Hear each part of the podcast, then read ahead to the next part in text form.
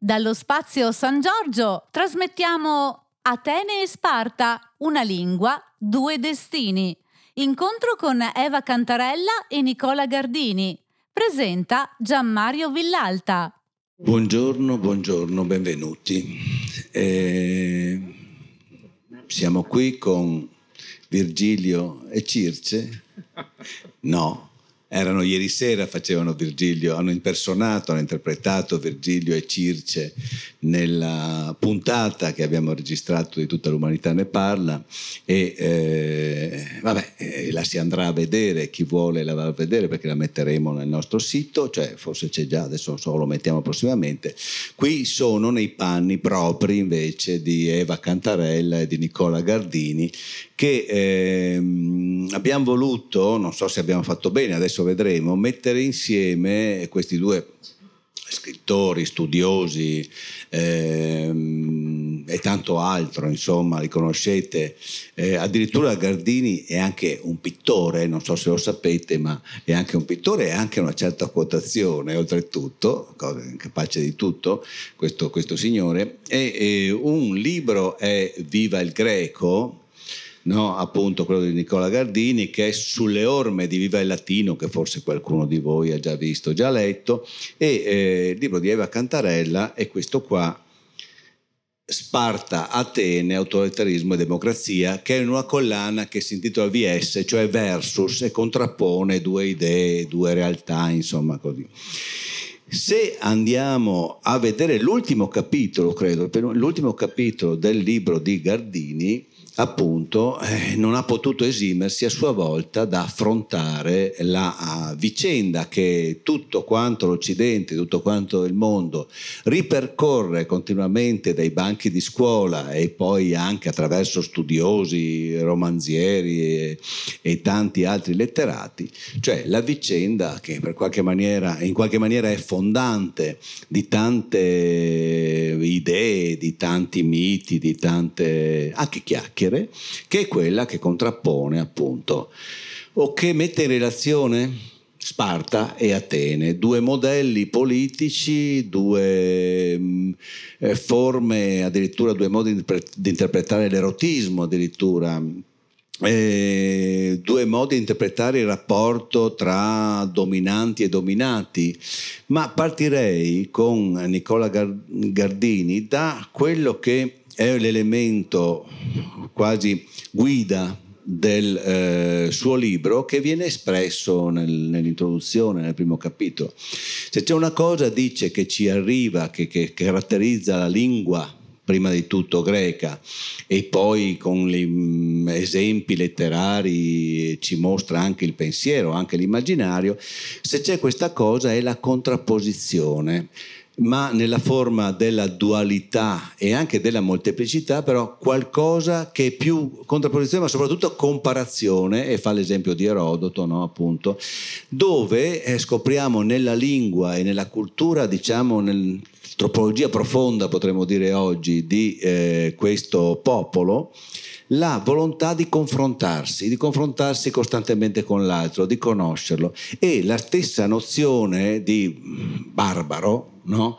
dice non è eh, violenta, non è una contrapposizione che dice noi siamo quelli bravi e quegli altri invece sono infami, eccetera, eccetera. È un modo di eh, contrapporre l'altro che parla semplicemente un'altra lingua a chi comunque in un territorio vasto con tutte le differenze parla una lingua riconoscibile come greca. Ecco, la um, contrapposizione, ma soprattutto la comparazione che ha anche una relazione con l'altro come caratteristica, poi andremo a vedere di Atene e Sparta, ma anche come caratteristica proprio della lingua greca, mi sembra che sia proprio l'introduzione e, e la strada che vuoi far prendere a chi appunto eh, celebra in qualche modo. Io credo che questi libri, adesso non me ne voglia i Gardini, siano soprattutto per quelli che hanno fatto il classico, più che per quelli che lo stanno facendo. Noi avremmo voluto questa mattina avere qua quelli che lo stavano facendo, purtroppo le vicende che tutti sapete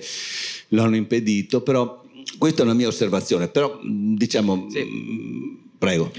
grazie mille, no, no, mm, grazie mille Mario, è una, un'ottima presentazione. E, um, grazie a tutti per essere qui, grazie a Pordenone Legge che riesce ogni anno a compiere questo straordinario uh, concerto di eventi. E so che non è difficile di questi tempi, non lo è mai, ma grazie davvero proprio per queste grandi occasioni che offrite a tutti noi, anche parlo per me, di incontro, di scontro di, eh, e di confronto soprattutto. E, e quindi insomma una situazione tipicamente greca, perché questo il greco come lingua uh, vuol fare.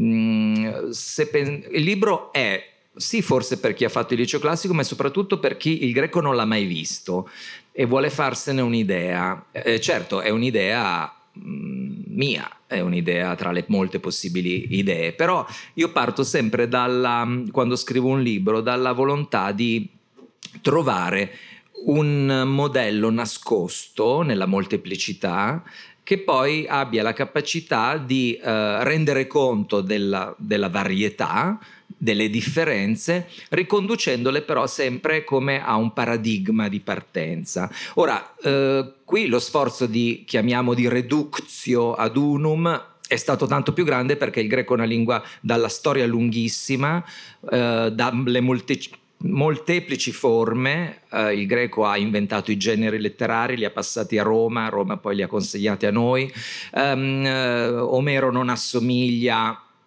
a Plutarco, Erodoto non assomiglia neanche al pur vicinissimo Tucidide, Saffo non assomiglia a Platone, eppure dico qualcosa avranno tutti in comune. E sì, è così ed è la volontà di stabilire una relazione con l'altro. Cioè il greco è la lingua che, diciamo, inventa l'altro. Questo altro si può chiamare in tanti modi diversi, si può chiamare Barbaros, si può chiamare Xenos, si può chiamare Philos, si può chiamare amico, cioè è la lingua che prima ancora delle regole grammaticali, prima ancora della morfologia, prima ancora della sintassi, eh, pensa a qualcosa al di fuori dello spazio della soggettività e pone la soggettività sempre in termini relativi, greci, troiani, greci, persiani, Sparta, Atene, uomo, donna, uomo, dio, amante, amato. È come se il greco, come lingua, eh, aprisse bocca solo quando avesse l'occasione di sottolineare un confronto. Il confronto è spesso competitivo, non dimentichiamoci le gare atletiche, non dimentichiamoci che una delle voci più importanti della lingua greca è Pindaro, cioè il poeta difficilissimo, però poeta sportivo, poeta che ha raccontato le competizioni dei giochi panellenici. Eh, non si tratta di un genere, diciamo, della lirica e basta, della poesia lirica, si tratta di un paradigma proprio della mentalità greca. La gara è proprio questa forma eccellente di confronto tra due entità. Um, il modello chi me l'ha dato? Me l'ha dato proprio Omero, cioè io quando ho cominciato a pensare a un uh, paradigma che rendesse conto di quello che il greco fa in tante maniere diverse nel corso di moltissimi secoli, uh, ho avuto l'ispirazione proprio da una scena che chi ha letto l'Iliade ricorderà, eh, la scena in cui Priamo incontra Achille. È una scena importantissima in cui Priamo, il re di Troia, va a reclamare la restituzione del cadavere di Ettore. Achille greco ha ucciso suo figlio. E qui è una scena perfetta perché um, perfetta per chi sta cercando di scrivere questo libro. Abbiamo due um, figure che più contrapposte non potrebbero essere un vecchio e un giovane un padre e un figlio uh, nemici. Eppure i due stabiliscono una relazione pacifica, sebbene momentanea, perché comunque poi la guerra riprenderà e sappiamo come finirà per Troia, ma eh, Omero ci vuole proprio sottolineare questo momento di equilibrio perfetto tra gli inconciliabili. Ecco, la scena di Priamo ed Ettore è una scena puramente, scusate, puramente linguistica, cioè squisitamente linguistica, è quello che il greco fa, mettere in relazione due realtà apparentemente inconciliabili, porre condizioni perché il dissidio cessi. È una lingua che comincia sempre dalla scoperta di una differenza forse impossibile da cancellare e si impegna invece a cancellarla. Quindi lingua diplomatica, lingua del confronto, lingua dell'incontro, lingua della, diplo- eh, già detto, della diplomazia, lingua che tende alla pace con tutto quello che prima della pace può avvenire, cioè addirittura guerre. In Omero, vi dico solo questa parolina greca, anche se il greco non lo sapete, usa un verbo bellissimo che è thaumazo. Thaumazo vuol dire ammirare, uh, vuol dire anche altre cose, però fondamentalmente è l'idea dell'ammirare che poi piacerà tantissimo ancora ad Aristotele secoli dopo, no? la, la, filosofia come appunto uh, domanda stupefatta di fronte all'inconosciuto. Ecco, i due si ammirano. Priamo Thaumaze Achille e poi Achille Thaumaze uh, Priamo.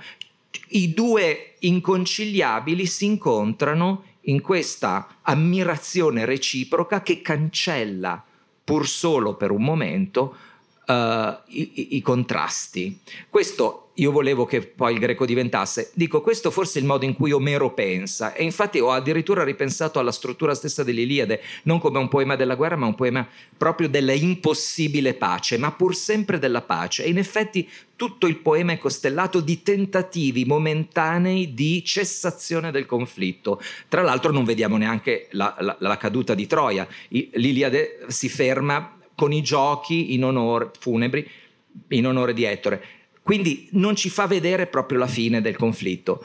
Uh, in realtà poi mi sono reso conto che questa struttura elementare, cioè due inconciliabili che si incontrano, è una struttura grammaticale, è la struttura elementare della frase greca, dove io sto qua e tu stai là, cioè chi fa un po' di greco al liceo lo sa che ci sono due particelline che stabiliscono questa contrapposizione. Lo vediamo in Saffo nell'Ode della gelosia, io qua, tu là, lo vediamo in Platone, il dialogo platonico, lo vediamo in Erodoto, uh, greci uh, persiani. Lo vediamo trionfare nel modello delle vite parallele di Plutarco, dove questo uh, germe grammaticale, che può diventare tema, che può diventare episodio, che può diventare poesia, trionfa in una vera e propria struttura biografica. Prendo un romano, prendo un greco, li metto a confronto e che cosa ne vedo? Beh, sì, certo, le somiglianze, ma soprattutto le differenze. Questo è bellissimo perché poi Plutarco infatti tenta sempre delle conciliazioni, ma è straordinario vedere come nel tentativo di trovare davvero la sovrapponibilità tra le figure invece saltino fuori tutti i pezzi che non si riescono a sovrapporre.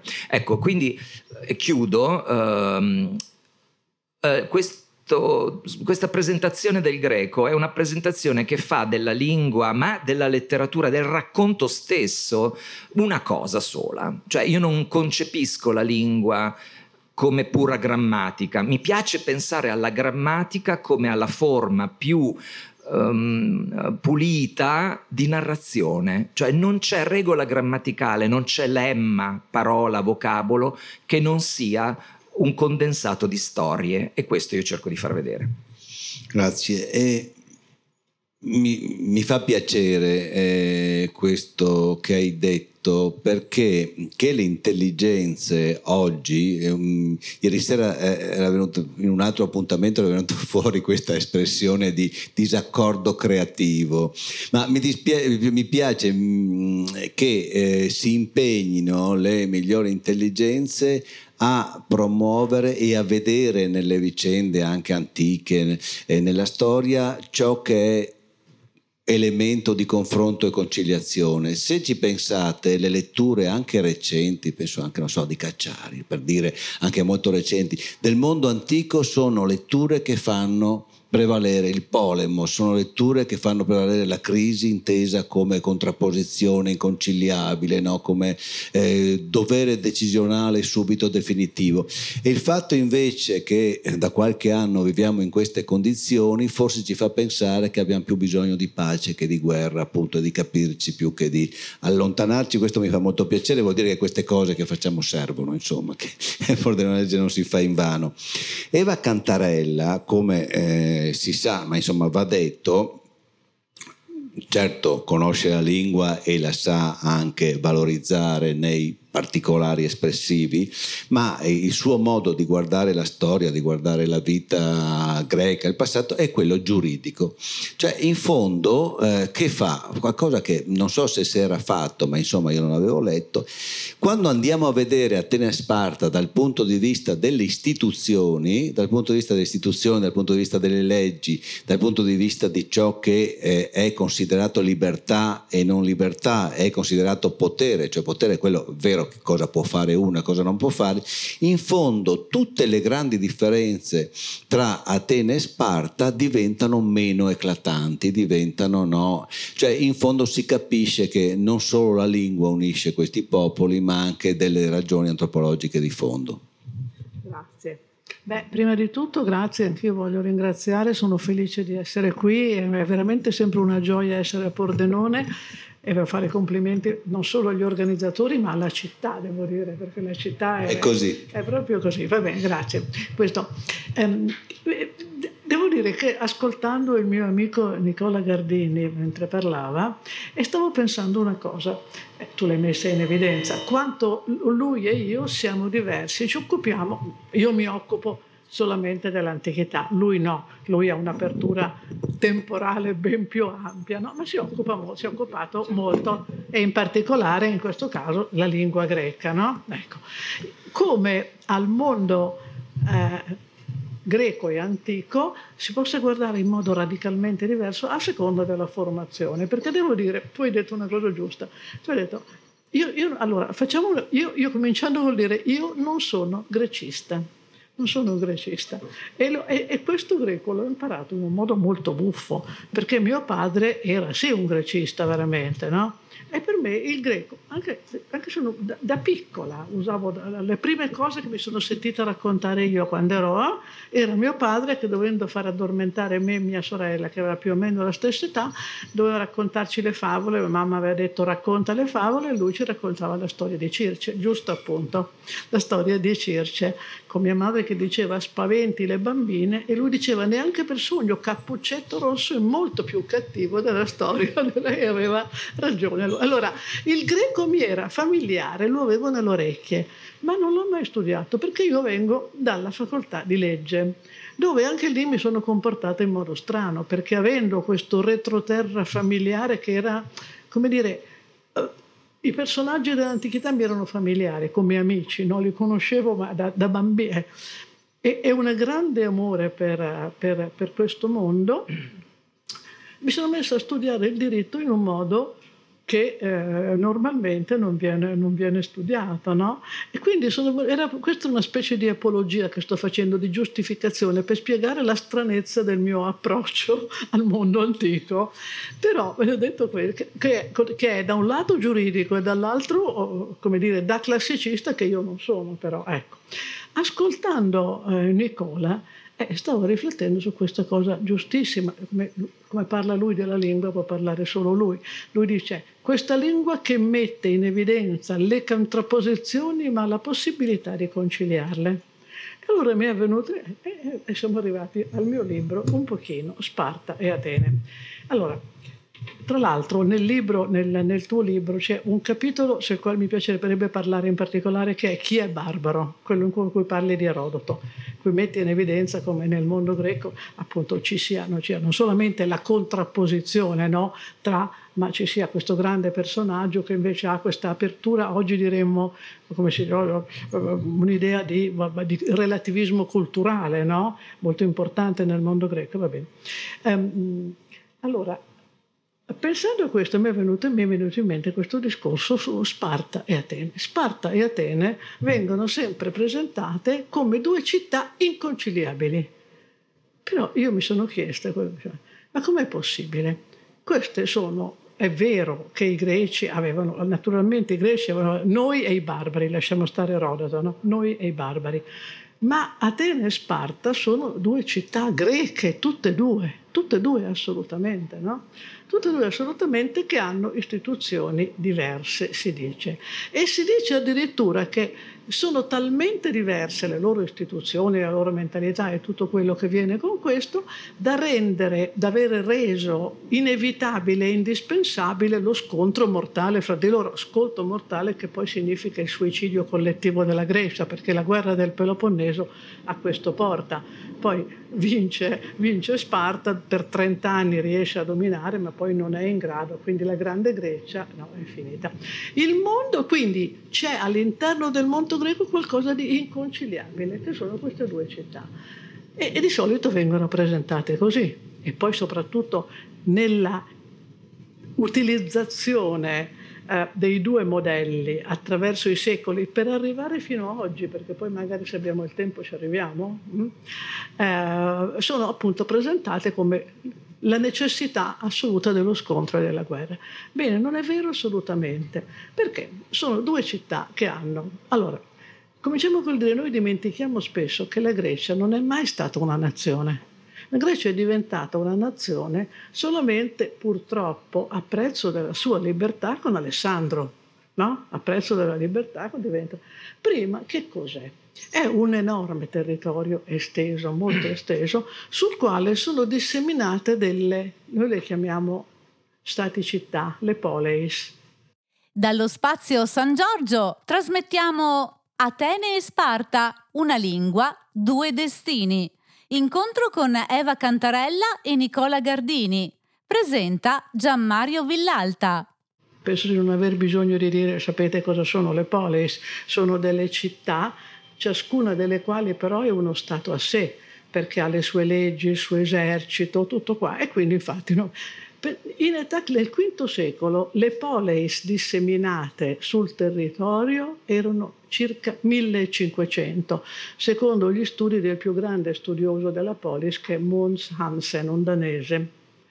Veramente ha studiato le polis, fino all'ultima polis, per esempio noi abbiamo una polis, San Marino è una polis, San Marino è una polis, eh, vabbè, 1500. Queste avevano in comune la grecità, ma il fatto che ciascuna di loro era uno Stato a sé ed erano, voi sapete, ecco, il conflitto, la tendenza, eh, il, la, i, i, i, greci erano litigiosi, su questo non c'è ombra di poi, poi compongono i conflitti, però sono...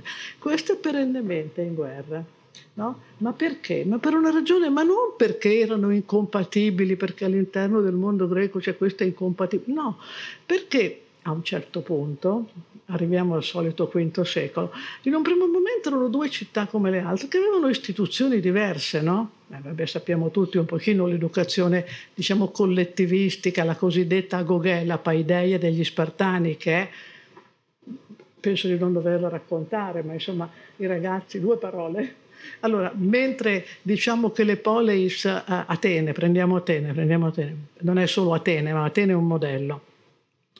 All'interno della famiglia c'è una certa gerarchia, c'è un capo dell'oikos che ha un potere su tutti i sottoposti uh, e ciascuna di queste... Di, um, um, la vita degli individui nel corso, de, quando crescono, quando escono dalla famiglia, è assolutamente, come dire, regolata. Da, la, la, regolamentazione della vita privata dipende in parte dalla famiglia e, e, poi ci sono delle regole politiche generali, ma c'è una libertà al, nel momento della crescita, della formazione del, del cittadino. Eh, a Sparta c'è un'organizzazione collettivistica cioè i ragazzi non stanno in famiglia fino a quando hanno un'età in cui diventano maggiorenni, ma quando hanno a sette anni vengono portati via e, e crescono tutti assieme questi, fino a fino a, sembra incredibile, ma fino a 20 e 30 anni in gruppi, dormono lontani, non, non, vivono, non vedono più praticamente i genitori dopo i primi anni, eh, vivono lontani fino a 20 anni in gruppi. Uh, fino a 20 anni, uh, a 20 anni possono sposarsi, ma attenzione, la sera devono tornare a dormire a casa fino ai 30. E poi ai 30 comincia una vita più libera, però sempre regolata, sempre regolata, perché eh, rispetto alla libertà, non ho detto due parole, ma insomma ad Atene la cosa era libera, eh, per esempio a Sparta bisognava sposarsi, non c'era un obbligo scritto, giuridico, ma eh, le ragazze, le, donne erano, più, erano gli spartani lo sappiamo, dovevano essere i soldati migliori del mondo. Tutta questa organizzazione era dovuta al fatto che dovevano essere i migliori soldati del mondo.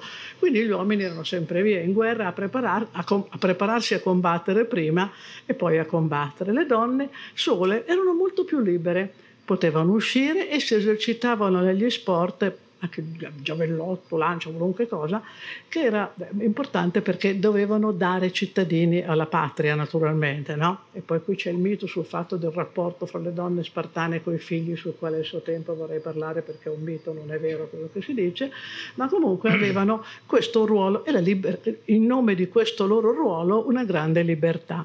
Una grande libertà. Eh, meglio, mi sto imbarcando in troppe cose tutte sì. assieme. Mi sto imbarcando. Diciamone una. Hai, hai, fatto bene, mi sto imbarcando in troppe cose perché, insomma, eh, per farla breve, ehm, eh, al di là di queste eh, differenze, non ci sarebbe stata incompatibilità fra queste due città perché erano un'adire, ma semplicemente un fatto di potere. A un certo punto Atene comincia ad assumere un ruolo Uh, nel quale diciamo che vuole, vuole, un po' esportare la democrazia, come si dice oggi, no? e cerca di impadronirsi, di, di, di, imporre un pochino il suo potere sulle altre poleis, ma non perché erano diverse, semplicemente ecco. Eh, e a questo punto nasce questo conflitto che è un conflitto uh, fatale, fatale, ma che non è dovuto alla, alla radicale diversità fra queste due, due, eh, due città. Libro si dice, certo le differenze per Magro, ma in fondo sono città che hanno più in comune yeah. lingua, religione. Eh, eh, succede questo fatto che invece valori. Perché le fonti sono le fonti naturalmente. Sono le fonti perché eh, perché per esempio Aristotele eh, beh, eh, odiava assolutamente Sparta. Eh, la sua presunta costituzione degli Spartani è andata perduta, ma lui nella politica ne parla e dice delle cose terribili delle donne, per esempio spartane, le chiamano addirittura mostra coscia perché, perché erano, come potrebbe una donna spartana essere onesta, anche se volesse sarebbe impossibile. No?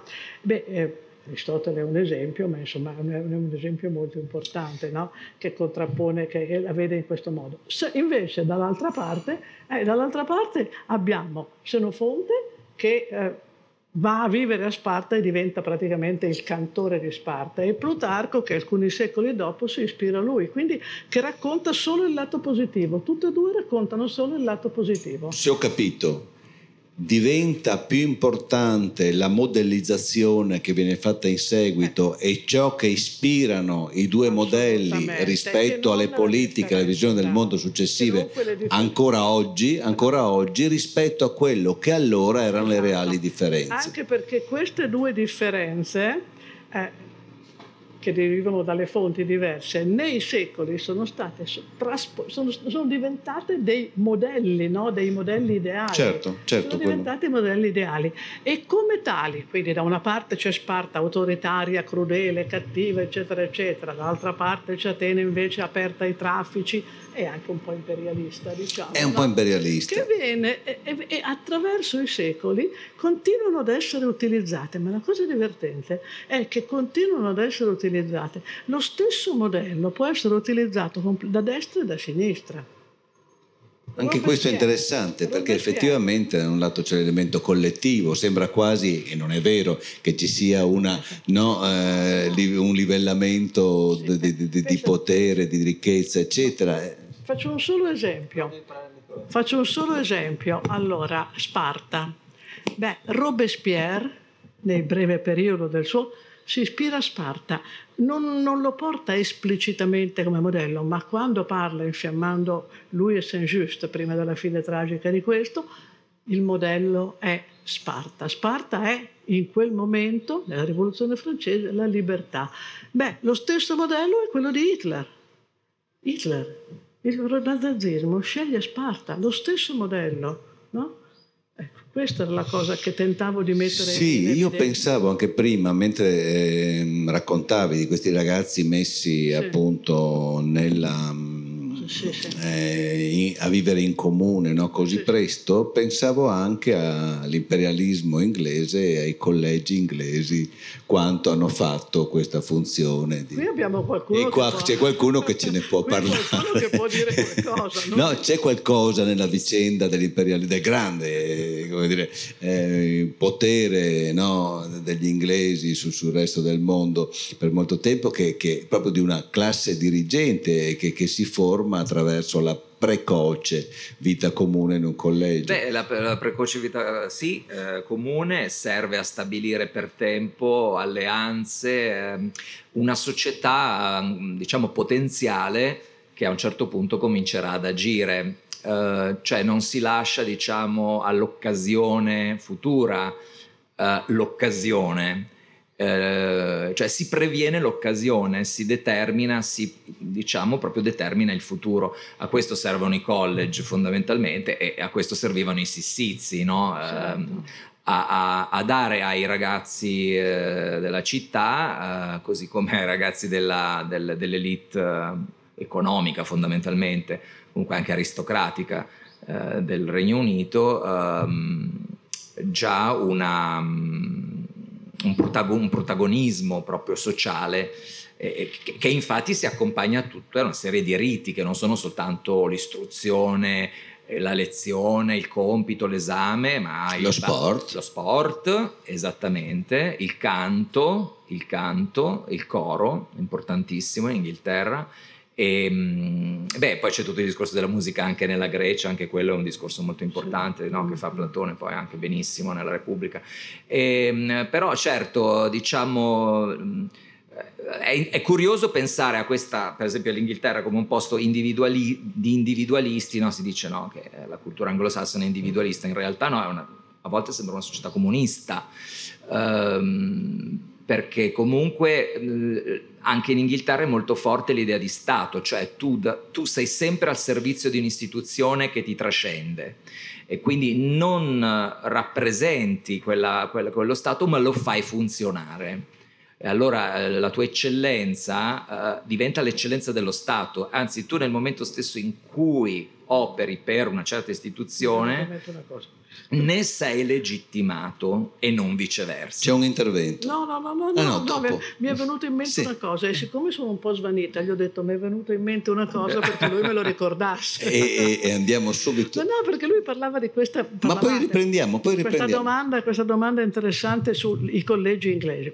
I collegi, questa vita però, una volta era solo di ragazzi, adesso ci sono anche le donne. Sì, da fine Ecco, ma- 800. ecco, ma io pensavo a questo, al parallelo. Anzi, Allora, scusami, da qualche anno perché ci da sono stati dei qualche collegi, anno. sì, ancora. Ecco, mm, questa convivenza dei giovani maschi nelle istituzioni educative, ecco, beh, è, è un altro, è molto interessante perché ehm, pensando di nuovo ad Atene e Sparta, normalmente ci dimostra come alcune delle differenze fra Sparta e Atene sono assolutamente costruite e false. E qual è? Perché? Perché normalmente si pensa alla pederastia, sappiamo benissimo, come una cosa ateniese. Ebbene, a Sparta era esattamente la stessa cosa, non solo, ma era proprio istituzionalizzata. I ragazzi andavano a vivere assieme, vivevano tutti, vi ho detto, dormivano assieme fino ai 30 anni perché dovevano, dopo i 20 si sposavano. ma- Durante questi anni, questo è scritto, se non fonte, Plutarco, scritto, eh? non è che lo sto eh, deducendo io, quando arrivavano a 12 anni potevano cominciare ad avere un amante. Era stessa, le ste- I termini sono gli stessi della, della- della tradizione ateniese e avevano rappo- rapporti con questo. Poi la cosa divertente, questo è un inciso, lo devo raccontare per forza. Sì, è è raccontato bene. No, il rito matrimoniale È raccontato è bene. Troppo, è troppo divertente, divertente, oddio. Eh, però a un certo punto poi questi devono cambiare perché le le donne sono preparate alla riproduzione, devono prepararsi anche loro. E questo spiega forse la caratteristica del matrimonio spartano, che tutti dicono ma perché, ma perché? Cosa succede in breve? La raga- si finge un ratto, la ragazza sta in una, in una camera. Ratto nel senso di rapimento. Un rapimento, Non- sì, non un topo. e allora ehm, la ragazza eh, sta lì e aspetta. Arriva questo, ma lei la ragazza è con i capelli rasati, vestita da uomo, con le scarpe da uomo, con i capelli rasati.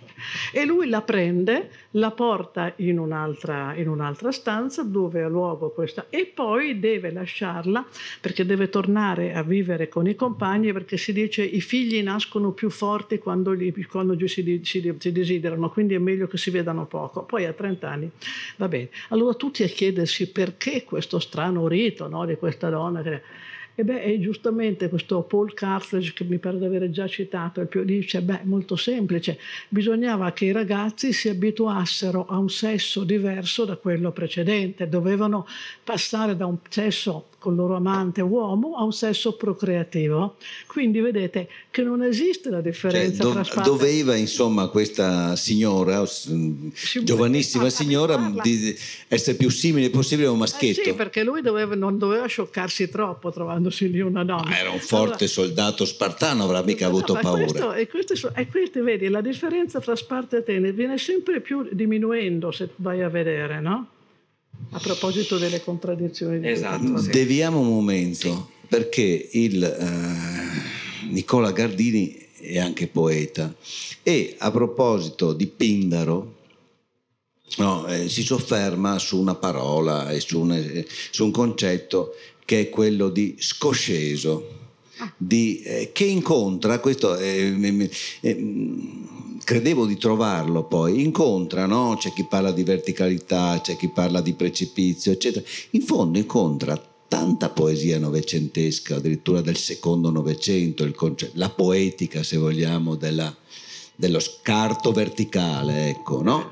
E ehm, come, famosa, no? Voli pindarici, eccetera, come l'accostiamo anche alla possibilità di imparare a leggere la poesia contemporanea attraverso Pindaro, visto che gli insegnanti di greco sono così bravi? Sì, eh, beh, grazie eh, Mario di questa domanda perché eh, il capitolo su Pindaro è uno dei primi che ho scritto eh, dopo le pagine introduttive, dopo la parte su Omero. Um, mi sono riletto, o forse letto alcune cose anche per la prima volta, tutto Pindaro e ho mm, visto quanto è difficile, proprio è un poeta molto molto molto arduo per tante ragioni. Uh, la prima è, mh, mm, è, proprio puramente referenziale, cioè parla di personaggi, realtà cittadine e miti che non sono comuni. Ecco, non, non, non, non sguazziamo nell'epica omerica più, entriamo in un altro ordine mitico ehm, molto più locale, con varianti anche di miti celebri, per cui eh, anche chi eh, letti i poemi omerici si sente abbastanza a casa con la mitologia si ritrova invece a dover osservare insomma commenta- commenti, note eccetera eccetera Um, il modo di procedere poi del, di un componimento pindarico è assolutamente um, personale, idiosincratico. Um, Pindaro fondamentalmente scrive per celebrare l'eroe Uh, che in quel caso è l'atleta che ha vinto l'agone uh, o a Olimpia o insomma ci sono anche altri giochi panellenici. Cioè la poesia di Pindaro è un elogio dell'eccellenza che si incarna in un certo atleta, il quale rappresenta una certa famiglia, la quale rappresenta una certa realtà cittadina, la quale ha un equivalente mitico. Questa matriosca di um, trasferimenti metaforici dal piano della realtà al piano politico, della realtà personale a quella politica, a quella mitica, è fatta di continui trapassi non sempre evidenti. Quindi è difficile ricostruire il filo, ecco i salti pindarici. I salti pindarici sono semplicemente il continuo passaggio da uno stato figurato a un altro. È molto zanzottiano. cioè c'è una convergenza di um, troppa informazione, ogni informazione caricata di così tante valenze simboliche che spesso ci si può smarrire. Non solo, la lingua di Pindaro. La lingua di Pindaro è pindarica, cioè trovate parole che non trovate in altri autori, um, metafore che non sono di facile lettura subito.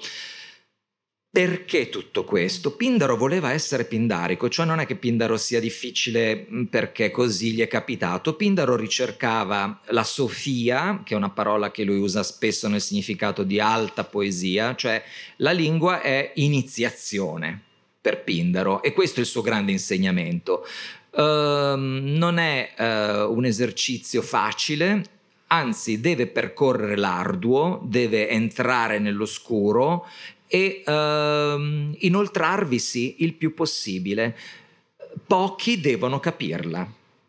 Quindi è davvero una delle più grandi difese che io conosca dell'esercizio compositivo, dell'intelligenza delle parole e della degnità o della dignità eh, di chi la percepisce. Consideriamo tra l'altro che questi componimenti venivano eseguiti mh, oralmente con anche accompagnamento di danza, di, eh, non sappiamo esattamente come, però erano sicuramente delle performance. Già la lingua era arduissima, anche per i contemporanei. Immaginatevi l'intromissione di suoni, la distanza dal pubblico. Questi erano veramente incantesimi. Dallo spazio San Giorgio trasmettiamo Atene e Sparta, una lingua, due destini. Incontro con Eva Cantarella e Nicola Gardini. Presenta Gianmario Villalta. Poi tu hai ricordato giustamente queste immagini di altezza, di eh, irraggiungibilità, ehm, spessissimo Pindaro parla di percorsi, quante volte io leggendo Zanzotto, il poeta che tanto amiamo, io e Mario, anche molti di voi suppongo, e che abbiamo ricordato ieri sera anche in un bellissimo evento con Andrea Cortellesse e altri amici poeti, quante volte leggendo degli Holzwege, dei sentieri nel bosco, le strade interrotte, i cammini non presi, eh, non, non, mi, non mi viene viene in mente Pindaro, uh, uh, ah, mi viene scusate in mente Pindaro, uh, Pindaro ha veramente creato una metafora che ha avuto lunga vita, forse un po' carsica, ma neanche troppo, che è quella della poesia come strada difficile.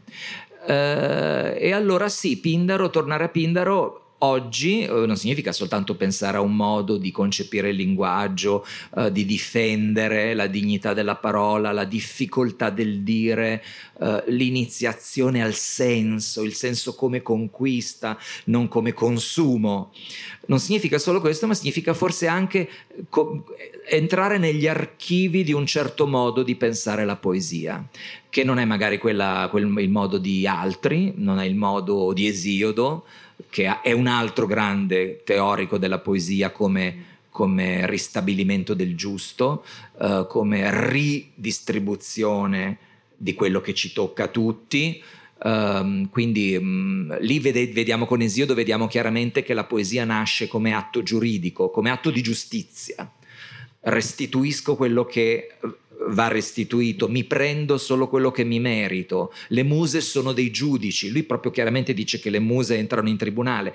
Um, uh, invece Pindaro ci dice ancora altro, c'è un'altra ancora idea di, di, di poesia. Uh, Pindaro poi è rimasto come un grande simbolo della poesia alta, del sublime, no? la sua fortuna romantica è incontestabile ma già rinascimentale, perché una, la grande fortuna di Pindaro l'hanno fatta i francesi soprattutto, Ronsard in Francia, il grande poeta della Pléiade, mm, che è stupendo, mm, bellissimo poeta anche nelle forme più, più facili, nel sonetto, ha veramente riscoperto l'ode pindarica per tempo, ma capendo perfettamente la metrica, cioè capendo come una strofa era costruita, con un'introduzione, un, poi delle, insomma anche la struttura di Pindaro. Pindaro è anche un grande architetto dell'ode e, e, e quindi insomma per quanto difficile dobbiamo conoscerlo.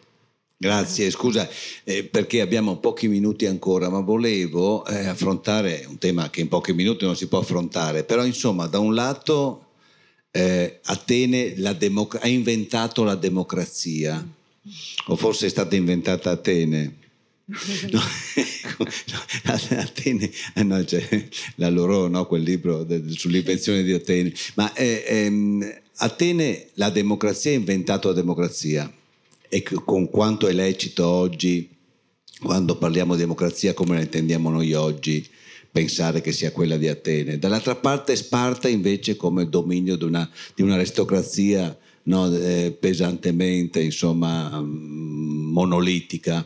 Anche qui c'è forse da lavorarci? Ci sarebbe tanto da No, sono modelli che poi vengono tramandati, è chiaro che chi studia queste cose poi sa che non è così, Certo. ma, ma il modello non tiene. Il modello, il modello continua ad essere utilizzato, su questo non c'è ombra di dubbio. Ci sarebbe molto da dire naturalmente su tutto questo, in particolare forse eh, sulla democrazia ateniese, perché per quanto io adori Pericle personalmente, eh, io ho sempre amato molto Pericle, devo dire, beh, ma neanche Pericle, la, la democrazia come la intendiamo noi è qualcosa di radicalmente diverso. Ma quanti erano quelli che potevano godere della democrazia? Perché ci dimen- allora, prima di tutto, parliamo della democrazia. Ci dimentichiamo che esiste solo in quanto una società, oggi diremmo schiavista, ma pesantemente schiavista.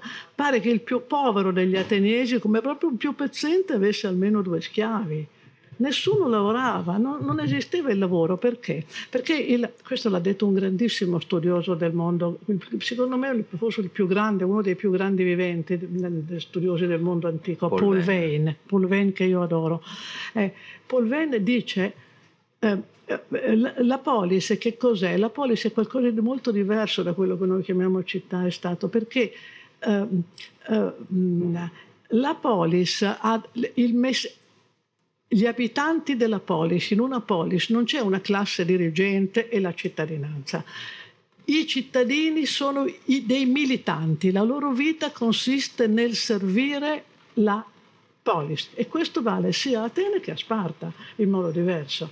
Cioè nessuno di loro avevo- avevano gli schiavi, avevano gli loti, ma eh, come andava avanti la loro vita? I figli sapevano naturalmente tutti all'interno della stessa classe, in quanto c'erano gli schiavi. Allora, la pri- prima di tutto, dimentichiamo che ci sono gli schiavi, poi dimentichiamo che anche quelli nel periodo di massima eh, larghezza di concessione del, chiamiamolo del reddito di cittadinanza, erano una minima parte e aggiungiamo a questo un imperialismo abbastanza notevole di Atene sin dall'inizio. No? Quindi eh, eh, non per diminuire la democrazia ateniese, ma per dire che insomma bisogna stare un po' attenti nel dire che noi la nostra democrazia, sì certo, discende da loro, però vorrei dire una piccola cosa. Lo si dice sempre, contrapponendo Atene diventa l'Occidente in contrapposizione a un Oriente, veniamo con questo al- all'attuale, no? Un Oriente in cui non c'è la democrazia. Guardate che anche su questo c'è qualche cosa da discutere, perché proprio negli ultimi ho letto qualche cosa di recente, molto interessante, io per- confesso che non lo sapevo. Beh, il concetto, la polis, perché al di là dei limiti che io ho voluto mettere in evidenza, certamente la polis è il momento, nel mondo greco nasce la democrazia, nasce no? nella polis ateniese. Bene, pare che la polis sia stata inventata ed esistessero, ci sono, ci sono delle prove, esistenza di polis sumeriche, niente di meno. Quindi non è vero che l'Occidente, noi siamo l'Occidente, la civiltà, la libertà e l'Oriente dall'altra parte, è un- eh, no? Eh, non è assolutamente vero. Ecco, questo va, va un po' Beh, rivisto. questo è, è- scusa Eva se intervengo, tra l'altro non l'ho detto pubblicamente, ma lo devo dire, la gioia di essere qui con te perché eh, eh, Eh, altrettanto, eh, questo, questo è un grande piacere. Ehm, eh, questo è però un, un lascito proprio ancora ateniese, cioè ehm, erodoteo, perché alla fine Erodoto che appunto ha quest'occhio così aperto, un via- grande viaggiatore, poi non è detto che tutti i viaggi di cui ci parla li abbia fatti, d'accordo. Però la grande ehm, differenza che lui eh, stabilisce tra greci e barbari è una differenza non razziale, eh, neanche culturale, ma politica.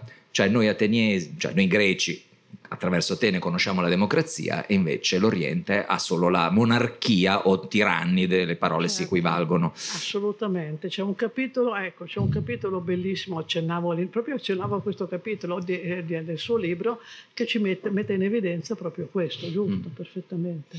Sì, anche da altri studi, anche su periodi successivi, risulta abbastanza eh, evidente che questa parte di mondo di cui stiamo parlando poi ha anche lasciato alle generazioni e anche agli eredi, ad altri popoli eredi, questa distinzione tra l'altro tra Occidente e Oriente eh sì. e questa curiosità che, gli, che da Oriente mh, probabilmente loro neanche si definivano rispetto a un Occidente e non, mai, non c'è mai stata questa, no, il mito di Ulisse che poi è costruito nel mm. tempo, insomma, di, di, voler conoscere, di voler, eh, nasce da fondamenta che sono poi di questa cultura e che non sempre, se, se pensiamo quello che ci raccontano per esempio i viaggiatori del 5-600 che vanno in Cina, che vanno, dico, e Cina non interessa neanche tanto di quello che, no, avidi di conoscere invece appena hanno i mezzi per andarci, insomma, in tutto il mondo, magari anche a conquistare, ma non importa, insomma, no, a propagandare la religione, comunque avidissimi gli occidentali. E dall'altra parte sì sì, curiosi fino a un certo punto, insomma, non, non senza questo, no, questa idea che, che, forse è radicata proprio nell'idea del, del, del, bios, della vitalità che hanno i greci, che è quella di espandersi, di Beh, andare. Il mare, la presenza della la, la necessità di cercare terre. Cioè, e, e, poi vorrei, l'ultima cosa vorrei aggiungere io e dimentichiamo sempre i debiti che noi occidente abbiamo culturali verso l'Oriente, perché sembra appunto che noi abbiamo esportato. Forse allora, anche il cristianesimo. Eh, ah, no, ma io pensavo, pensiamo semplicemente ai miti teogonici greci che tutti abbiamo imparato a scuola, no? tutte queste cose tremende di parricidi, figli che castrano i padri, cose che fa. Bene, adesso da quando sono state decifrate le scritture uh, cuneiformi, beh, ci sono dei poemi che risalgono 2000 anni prima, in cui per esempio c'è un protagonista, si chiama Kumarbi, è esattamente la stessa storia di Urano, precisa, tant'è vero che è venuta fuori la storia, ma noi li abbiamo copiati, no. E qui è intervenuto il grande Momigliano, c'è stata una polemica, polemica quando Arnaldo Momigliano era ancora vivo, perché qualcuno ha detto allora noi abbiamo, abbiamo rubato addirittura, e lui ha detto no, c'è un'uguaglianza, ma i greci hanno conosciuto la cultura orientale, quindi esisteva, ma ne hanno fatto una rielaborazione creativa. Però bisogna riconoscere che c'è stata una cultura orientale che noi proprio ignoriamo. Sai che peccato? Mm? Peccato, è scaduto il nostro tempo. È un peccato veramente perché eh, a me è parso molto piacevole, insomma, e sarei rimasto qua a chiacchierare con i nostri ospiti, Eva Cantarella, Nicola Gardini. Un applauso, un saluto, un ringraziamento. Grazie.